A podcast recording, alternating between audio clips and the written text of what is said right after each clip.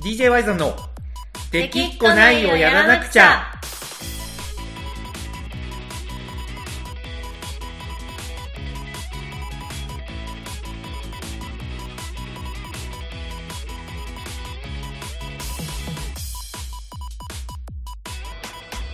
はいこんばんはワイゾンですコナコですはいというわけでこなこさんなんかちょっと今日は声のトーンが若干元気なさめに聞こえたんですけどあれそうですかあそんなことないですかそんなことないですけど、まあ、まあお酒飲んだんではいはいはい、はい、酒焼けですかね、酒焼け 酒焼けね、まあ、時刻が今もうすでに12時回ってだいぶ深夜なんで、そうですねうん、まあちょっとねあのーささっといきたいところなんですけど、はい今週はちょっとねあはるいテーマを話したいなと思って用意させてもらってるんですけどはいその前にあのコナコあのツイッター見たけど、はいドラえもんドラえもんに祝われてなかったいやあれやばくないですかいやあれはほんまにやばいやろドラえもんに祝われたんですよ、あれは相当嬉しいんじゃないで私ずっとうんあのドラえもんに名前を呼んでもらうのがはい。夢だって言ってたんですよはいはいはいはい。 でもそれをこう夢って口に出したら叶うとか言う人いますけどなんかあ叶りうまも、すねような夢でもないと思ってたんですけど まあ確かにドラえもんはにい名前を呼んでもらうって、なかなかえぐいよね。いやそうで、うんまあできれば、まあ、うん信代世代なんで、まあね信代が夢は夢だけどいやでもまあ今もねう毎,、毎週ね土曜日うのん「ドラえもん」のレギュラー放送も見てるんで、いうやんでもわさびさんに呼んでもらってもいやー、いいなーみたいないやでもまあね、うんそんな「ドラえもん」に名前呼んでもらうことなんてないもんねってね言ってたらですえ。よ言ってたら、はい。ドラえもんに名前呼ばれましたいや、あれほんまにびっくりしたよ。ツイいッタやーーび見ってくてね。りしたいやしかもあれ、うん半分までいかないかもしれないけど伸びたバージョンもあるんですよ、あ、そうなのそうほ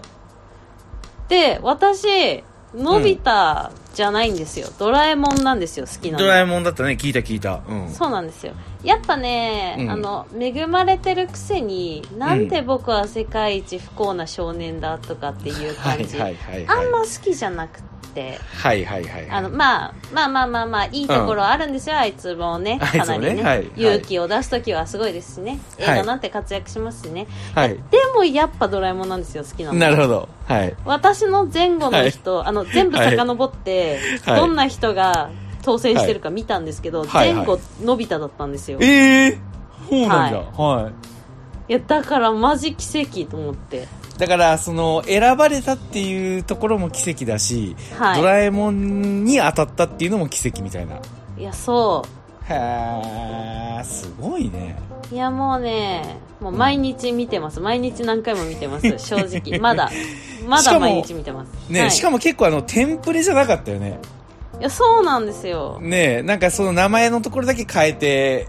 なんか数をこうこなすみたいな感じじゃなくてちゃんとそう子に向けてのメッセージだったよねそう、ちゃんと写真見て、うんメッセージくれてるんですよ。いやすごいなと思ったマジでいや、あれはすごい。うん、ちょっとねこのラジオを途中から聞いてくれてる人も最近増えてるんでそんな人のためにちょっと補足しておきたいんですけど、はい。今年コロナでねはい。あの給付金が春先に出たじゃないですかはい。ねあの給付金でこの子さんはドラえもん全巻買うほどドラえもんが好きなんですよそうですね。なんか、ね実家に帰ったら、うんあるっちゃあるんですけど、コ ミックス、紙のやつね。まあ、僕僕もあります「でもテントウムシコミックス」全巻、うんははいいそうそうそうありますでも、はいやっぱその45巻、テントウムシコミックス全45巻なんで、それ持ってくるの大変だなと思って、はいやはっいぱはい電車とかで気軽にいつでもあの話って読みたいなと思って、はいはいはい、はい Kindle で買い直しましたよね。いやそれね僕もちびまる子ちゃんと同じことやってます あの全巻持ってるのに、はい Kindle で買い直すっていうまあやっぱりなんかドラえもんもだけどああいうのってなんかこうちょっとした時にパッと読みたいっていうのがあるよねいや、ありますね。わかるわそれめっちゃわかるわ本う当にうんん。まあそんなコナコさんがねそのあれは映画の企画なんですかあれそうですねあのあのちょうど、うんと「スタンド・バイ・ミー・ドラえもん2」の企画で、うんうん公開日が11月の20日だったかな、はいはいはいでちょうど公開直後で、はいしずかちゃんとのび太の結婚のお話じゃないですか、はいはい今回は結婚の話なんですけど、はいだからそのいい夫婦にかけて1日限定でね、うあんのいそのハッシュタグつけてうんメッセージ書いてツイートした人に当選したら、でドラえもんとかのび太くんからへーメッセージが来ますよみたいないやーこれはすごいことになったなと本当にそまえあ改めておめでとうございます本当にありがとうございますでうもんあれもね最初ね、うん恥ずかしいなと思って自分じゃあ多分投稿しなかったんですよね、なんかはいはいはいはいいやでも恥ずかしいしなってそのずっと悩んではいたんですよ、その 朝朝一でそのツイートを見た時に、はいはいはいいやどうししようでもまだ時間あるしちょっと悩もう、いやどうしようってずっとあの、うんその日ベイキャン行ってたんでライブしながらもうどっかで頭にずっとあって、うんうんそしたら はいあのうんふーみんさんっていうねああはいはいあのうんカメラやってる、あのねそうんのはいお友達はいからはいツイッターの DM が来てはいなんか「いやコナちゃんこんなのやってるよ」みたいなはいで旦那さんの名前がわからないから私ははい勝手に応募しなかったんだけど、もしよかったら、みたいな本当におめでとうみたいな感じで DM でそのはい応募の、はい応募要項をまとめたやつをね、はい送ってくれて、なるほどもうこれは背中を押されたと思ってもうその場で応募してうっんてなるほどねいう感じですねまあだから逆にこうコナコのフォロワーからしたらあれ行かないのみたいな感じのああ空気にもなるぐらなるほい、まあ、認知されてるみたいなことよね、そうですねへえまあでもいやそうだからいうの嬉しいよねありがたいいやうんそうだよね、違うだからタイミングでやってたら当たってなかったかもしれないし、ああそうかそうかそうかそうかそのそそうそうのタイミングで出したっていうのもあるわけかそうそへえいや羨ましいですよ、うはいうん、まあこの流れでね今週は「ドラえもん」の映画をテーマに話せたらいいんですけどはいちょっとどうしてもねその前に僕はいそのね、ドラえもんの1週間前に公開された、はいあの、お邪魔女ドレミの魔女見習いを探 して、これをね、どうしてもちょっとやっぱ語りたくて。いやーっていうのがもうずっと投稿してますもんね そうそうそうそう、もう最近、お邪魔女ドレミかお酒にしか投稿してないです。はいそうなんですよ。ただね、やっぱね、ドレミちゃんをリアルタイムで見てた人がちょっと正直めちゃくちゃ羨ましくて。い、あそうですかや、そうなんよ。なんでちょっと今日はそれについて話したいんですけど、ポナコさん、はい映画見ました映画見ましたあ、見ましたかはいどう、どうでしたか感想は。いやこれねうん。えまあ普通に面白かったです普通に面白かったですか多分普通に面白かったってことはなんかあれなんですかいやでもただ、うんはいはいはいはいいや本当に普通に面白かっただけいや面白かったんですよ、はいはい面白かったんだけ ど、はいああ面白かったなーって感じでしあたあね面白かったなって感じ本当になんかなるほどなるほどそれこそ一番最初の、うんやっぱりうんあのリアルタイムで見てたんで「おはいじゃまじゃ」の曲、はい流れるじゃないですかちょっちょとなんか大人っぽいアレンちょっとねあージの、ちょっとしっとりした感じのあれですよねそうそうそうそうはいはいはいそれ聞いた瞬間とかやっぱあの曲流れると、うんわーって感じになって、うんうんうんちょっとなんか、うん泣く泣ける感じではあるけど、はいまあ、ストーリー自体はそうですね、すごい良かったけど、はいなんかほん普通になんか、うんあいい映画見たなって感じで。なる ほどなんかそこまで、うんそこまでのめり込むかと言われるとあーはあはあはああなんでうそんなにのめり込んでるんだろうみたいななるほどねは感じではありますねまあ面白かったですよいはいこれ普ち通ょっと逆にあれやねなんかここがなんかしっくりこなかったとかって言われたらいやそれはねみたいな話ができるかと思ってたんですけどなんか普通に面白かったって言われるとなんか一番こうこの後何を話せばいいんだろうというかにそうなんですよなん か、はいでこう私も具体的にここがあって、はいなんかまあ良かったでも、ここがちょっとでも、はいまあいいんですけどなんかはいどの程度のネタ割れをしてもいいのかちょっとああじゃあ探り探りあのこ喋ってますうそういうことだよねじゃあこっからは、あのネタバレありでいきましょうなんでネタバレありでいきもましだすかそうそうもしまだあの魔女見習いを探して見てなくてはいそれは、あのーちょっと知りたくないなっていう人は、ちょっと一旦ここで、あの離脱してもらってなるほど。申し訳ないんですけどちょっとじゃあここからネタバレありのちょっと感想いきましょうよじゃあネタバレありでです、ね一つネタバレありでいきましょうはわかりました。い、はい、はい。なんか、まあ、みんなうん結局その、あんまり思い通りにならない感じとか、うんはいなはいはいんかこう、それでも、はいなんだろうな、こう、やっぱ自分たちのこう、力で、うんうんうんうんうんまあ、生きていくって言ったら大げさかもしれないけど、なんかそんな感じは、はいすごい良かったですし、はいあとなんかリアルタイムで見てたんで、こう、いちいちこう、キャラのリアクションとか、はいあとこう体のこうくねくねした曲線の描き方とかが、はいあお邪魔女だなって感じで、そうはいいうのははいはいはい懐かしくてよかったですね。ああなるほどねはい。そこは良かったところね僕、うん逆にその辺はねあのよく分かんなかったんですよはい。特にあのー何あれあれあのマジカルステージってなんだろうとか、はいはいはい。うんまあ、魔法玉はねさすがにそういうなんかアイテムで魔法使ってたのかなとはかい予測できるけど、うん。まあ、あの世界一不幸な美少女なんですはあの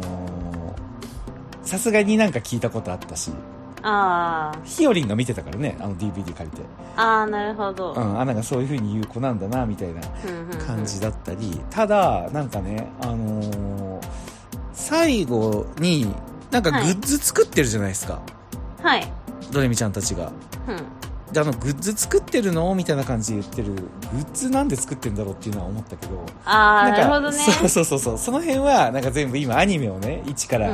見て、今47話ぐらいまで見たんですけん。ど、はいはいはい。なんでだいぶその辺はね、分かってきた。37話かな。うんみんなだいぶ作って売るんですよね。そうそうそうそうれをそうそうあれはねあれを作って売って魔法玉を買うんよね、見てねはい。 そうなんかその辺が後から分かって嬉しいみたいなのがあったりするんですけど、これねじゃあどうしようかな僕がなんでこんなにのめり込んでるかっていうとななんなんだろうねなんかとにかく僕好きなんですよねあの映画が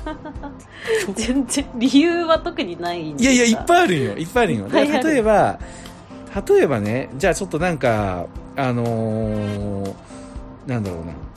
例えば、なんかこういう意見が、その、感想ブログ読んだりとかしてたらあったりとかしたんですよね。はい。なんかこうちょっと、えっ、と、ミレさんがおせっかいすぎじゃないかみたいな。えっ、ー、と、ああのの、帰国子女で キャリアウーマンの、そうそう帰国子女のそうそうはいはい。のミレさんが、レイカちゃんが、そはのいお父さんに会いたいって言ってることに対して結構深入りするじゃないですか。そうですね。で、喧嘩になるみたいなうん。ところがあったりとかしたのを、あれがなんかリアリティがないみたいな話があったりしたんですけど、なんかそういうのを見ると、なんかちょっといやいやいやって言いたくなるんですよね。あーまあそれはちょっとわかりますねわかるなんかあれって確かになんか傍から見てたら深入りすぎっていう感想をなんか最近のね、あのー人たちが持つのはわかるんですけどただ僕あれのすごいところはあれちゃんと回収してるなって思うんですよあそこで違和感持つのは確かにはなんかすごくわかるんですけど、うん、うその後であのーえっとあれそらそらちゃんがん、はいあのー名前忘れたけどあの音符ちゃん推しの男の人になんか告白するシーンがあるじゃないですか、はいそうそうあそこで僕回収してるなと思うんですようんそのこうおせっかいを焼き合ったりなんかこう、言いにくいことを言ったりして傷つくこともあるけどなんかそういうのを言い合える友達に出会えたんですみたいなうん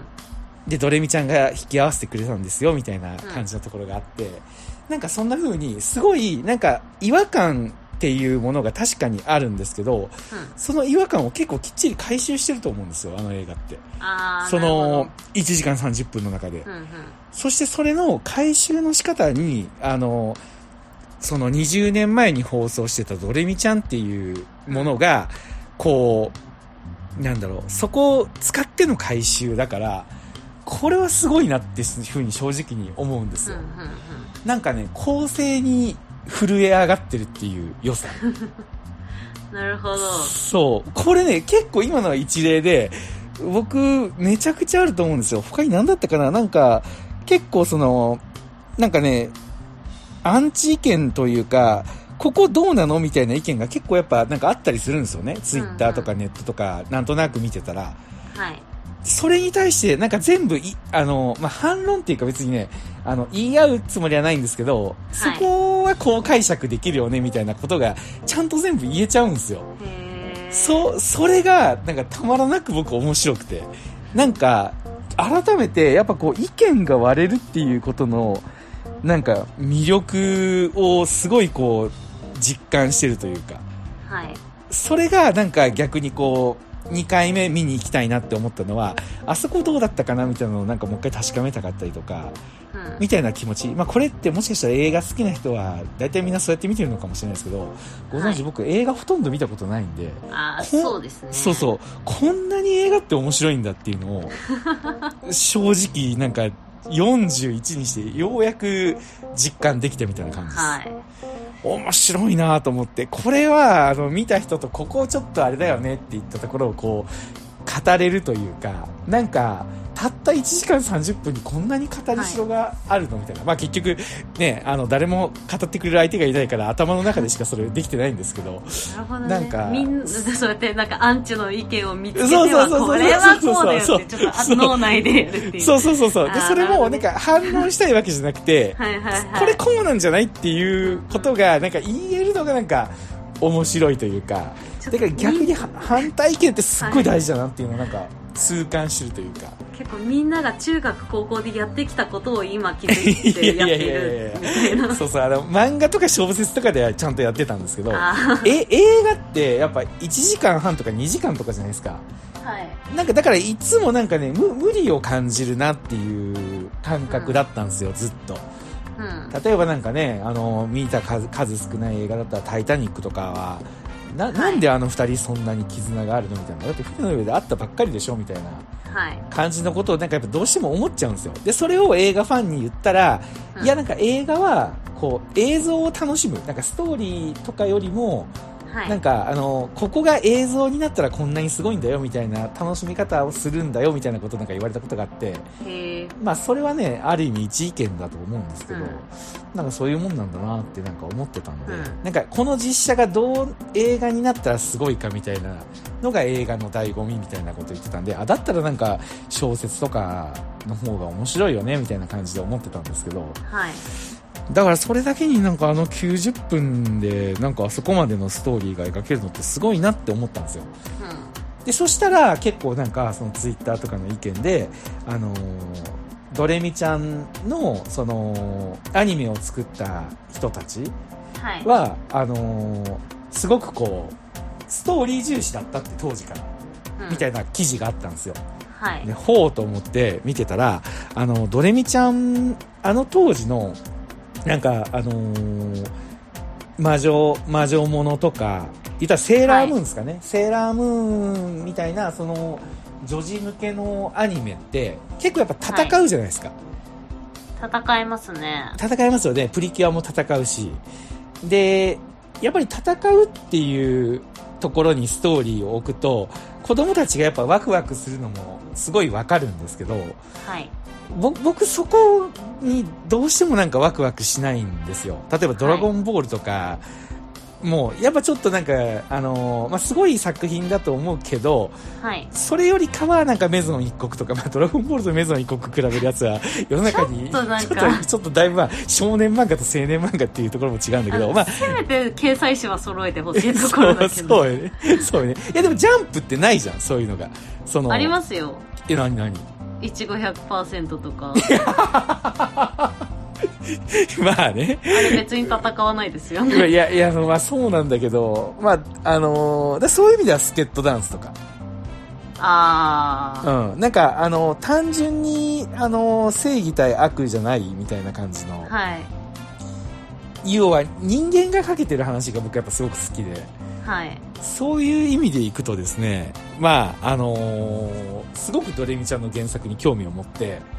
はい。それで、あのーね、アマゾンプライムで見てたら、なるほど、これはすごいなってところが今なんですよ。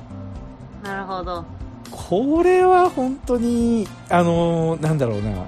羨ましいなと思いました。その子供たちがはい。当時これを小学校の時に見れもう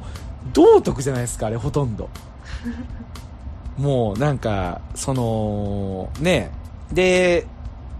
要は当時のアニメのなんかタブーとかに結構切り込んでるんじゃないですかその離婚を扱ったりとかはああんまり覚えてないんだけど、愛ちゃんのお母、親が離婚してるんでしたっけえそうそうそうそうそうそうそうそううんそれって今とな今の時代だとね結構離婚を扱うアニメも珍しくはないかもしれないですけど、当時やっぱ子供向けのねアニメでそこをテーマにするっていうのもなかなかやっぱ珍しかったらしくて、うんみたいなところになんかこうのめり込んでるって感じですよねなるほどそうまああとやっぱりねキャラの立ち方がなんかすごくいいんですよねでキャラが立ってるからこれはもう結構言われてることなんですけどその今回の主人公の3人が性格と憧れてるあのーキャラクターがちょっと違うじゃないですかそうですねなんか、ねえあそっち憧れてるんだみたいなそうそうそうそうそうでそのねドレミちゃんっぽいあの川谷玲香ちゃんはえっ、と愛子ちゃんがに憧れてたりとか、うんあのー葉月ちゃんっぽいそらさんはえっ、とドレミちゃんに憧れてたりとか、うんそうそうあのー愛子ちゃんとかあの帰国子女のえっ、となんだっけあの子まだ出てきてないんでわかんないんですけどその子に憧れえーぽいみれさんは葉月ちゃんが好きだったりとかするじゃないですか、はいででそこだけだったらちょっとあのキャラが立っててこう反相反する、ね、キャラクターに憧れるんだよねで終わりなんですけど、はいそれぞれが乗り越えたテーマがそのキャラクターが持ってる資質にうまく当てはまるじゃないですか。うんそのそれこそ分かりやすいところで言ったらそらさんはあの好きな人にこう告白とかできなかったけど告白したっていうのはもうまさにドレミちゃんが持ってたテーマそのものだったりするじゃないですかはいでミレさんはあの私何でも思ったことを言っちゃうのよねみたいなスタンスだったけど、なんか葉月ちゃんに憧れてるって言った時にはそれがコンプレックスだとも言ってなかったのにあの麗華、ちゃんとこう言い合いになって喧嘩した時にはあの何でも言うっていうのがどうなのかなっていうふうにそうそういう描写はなかったけどおそらくソラさんのセリフからそう思ったんだろうなっていうのがなんか推察できるシーンがあって。うんでそこに対して、あのーはドレミちゃんと葉月ちゃんが仲直りするっていうアニメを見てその通りに謝りに行ったとかっていうのがあったじゃないですか、はいそそれがあるからその何麗華ちゃんのあのお父さんに会いに行ったところとかってあれあれなくてもよかったんじゃないみたいな意見もなんかあったりしたんですけどはいいやいやそれでその2人のテーマがそれって考えたら麗華ちゃんのテーマはその親がね離婚したのも乗り越えるっていうその愛ちゃんがねあの当時になったテーマとこううん重複するじゃないですか、はいみたいなそのただ憧れてるだけじゃなくて物語の中でその憧れてるキャラクターたちからこう学びを得て気づきを得てこう乗り越えていくっていうのがうんなんか、うん、ちょっとこれ、あの、一体今どれぐらいここまでラジオを聞いてくれてる、残ってくれてる人がいるのかわかんないですけど、そこにもう、なんかとにかく、すごいなって僕はやっぱ思いました。なるほどうん、これはすごい映画だなと、本当にうん思いました。まあ、あんまり映画見たことないんで、他にもすごいのあるよって言われたらもうそれまでなんですけど、まあ映画はうん、なんかすごい評判がいい作品でも自分に合わなければ、まあねもうそれまでなんだよね、そうだよね。はいまあ、とにかく僕に会いました、とにかく。もういらあらゆることが、なんかもう、ドストライクはいな映画だったんですよ。はいで、あとね、やっぱり、最後にね、なんか思うのは、ただそもそも僕、ああいう世界観が好きなんだと思うんですよ。うんその、ちょっと色使いがカラフルで、ポップで、ちょっとこう、キラキラしてる、はい可愛いみたいなのが、多分すごい好きなんだろうなっていうのは思いました。好みなんだろなうるなほどうん、もう最後のあのドレミちゃんたちがね出てきてはいほうきで空飛ぶシーンあったじゃないですかはいもうあそこがなんかやっぱこうすごいグッとくるんですよねなんかあなんか綺麗、そうですねめちゃくちゃあそこはすごい良かったですねうん、ねえめちゃくちゃ綺麗ですなんか、うあの絵絵というかシーンが、うんそんな感じかなうんはいまだまだこうねえいっぱいここが良かったみたいなとこあるんですけど多分3回目をね今週見に行くと思います、はいはい、3回も映画見るなんてね考えれないですよ僕には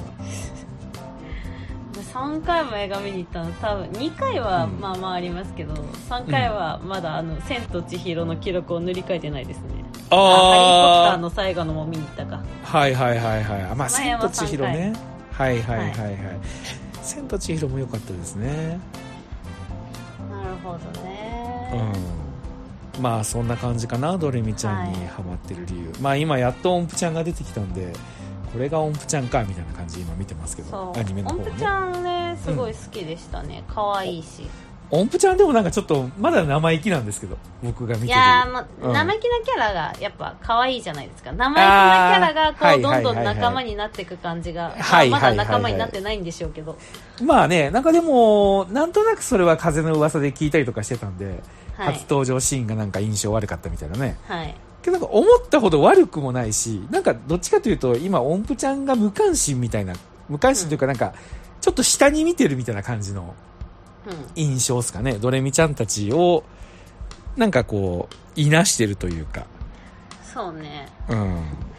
いやなんまあか最こ後れがのねシーンもさ、音符ちゃんのほうきの乗り方やっぱ可愛いなって思って、あーそれ思った一人だけこう横にす横ね、思った、それも思った。ああれれ可愛いね、ただあの位置って音符ちゃんだけど、あの、4番目でしたよね。こう、はいた隊列と髪型的に。多分これが音符ちゃんなんだろうなっていうのは僕も思ったんですけど、 うんけどあアニメで見てたら葉月ちゃんが横横乗りしてないですか葉月ちゃんも横乗りするんですけどうん音符ちゃんも横乗りでしたよ最後見たらへええじゃあ2人横乗りでしたあの5人のシルエットというか正直葉月ちゃんはあんま興味ないんで普段どうだったかわかんないんですけど、エンディングの時は葉月ちゃんも音符ちゃんも確か横乗りだった気がしますあね、本当に横乗り2音人符いちゃたんのか横乗りやっぱ可愛いなって見てたら葉月ちゃんも横乗りだったから、あお前もかと思って、なお前もかそうそうそうそれはね僕気づきました本当に、はいあやっぱ横乗りとまたがって乗るのを分けてんだなと思ってはいで当時のね女の子たちはこうまたがって遊ぶのはできるじゃないですか、最悪飛べなくてもはいただ横はちょっと難しいじゃないですかまあちょっと筋力とか使いますね難しいですねでしょだけどこれあの音符ちゃん推しと葉月ちゃん推しだった当時の小学生女子たちは大変な筋力を求められたろうなっていうのを思ったりしてました確かにエンディング、音符ちゃんが歌ってるのあそうそうそううそうそうそう終わらない物語ねはいあれいいんすよねあれ本当にずっと聞いてます本 当にあのアップルミュージックにね出てたんではい出てからずっと聞いてますね毎日聞いてますねはい、はいまあまあ良かったですはい、ありがとうございました。はいまあ、というわけでね、ちょっと、熱く語ってしまったんですけど、まあ、たまにはね、こんな回があってもいいんじゃないかと。はい。いうわけで、えー、と、スパッと終わるんですけど、あの、はい話すだけ話してスパッと、あの、終わります。もう、それを何か天才万博にね、つなげたりとかせずにですね。あ、でもあれをね、勝手に天才万博いよいよだけ、ね、再来週だけど、はいちょっとまたコロナの様子がなんか、そうですねなんかね増えてきましたね、うん、来てますよね。うんまあなんでその辺がどうなるかの様子を見ながらではあるんですけど、はいもしねライブができれば9ヶ月ぶりのライブなんでぜひ来てみてください僕がはいどのタイミングでお邪魔女カーニバルを流すかを楽しみにしておいてくださいまず100%流れますからねまず100%流れますねこれは本当に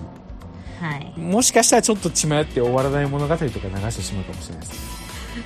あれ何も振り付けもできるタイプじゃないから でみんな歌えないよ絶対そうそうしかもあのセ歌リえフもしないそうセリフ入るじゃないですかあのドレミちゃんのみセリんフな入大り好ますきねっていうそうはいあれ入った時に多分映画見てない人は多分だいぶきょとんとするでしょうねいやきょとんとしますねうんそうなんですよまあそれはねあの d j ワイズは多分その辺はいろいろ小心者なんで多分はい空気読みながらやると思うんで楽しみにしておいてください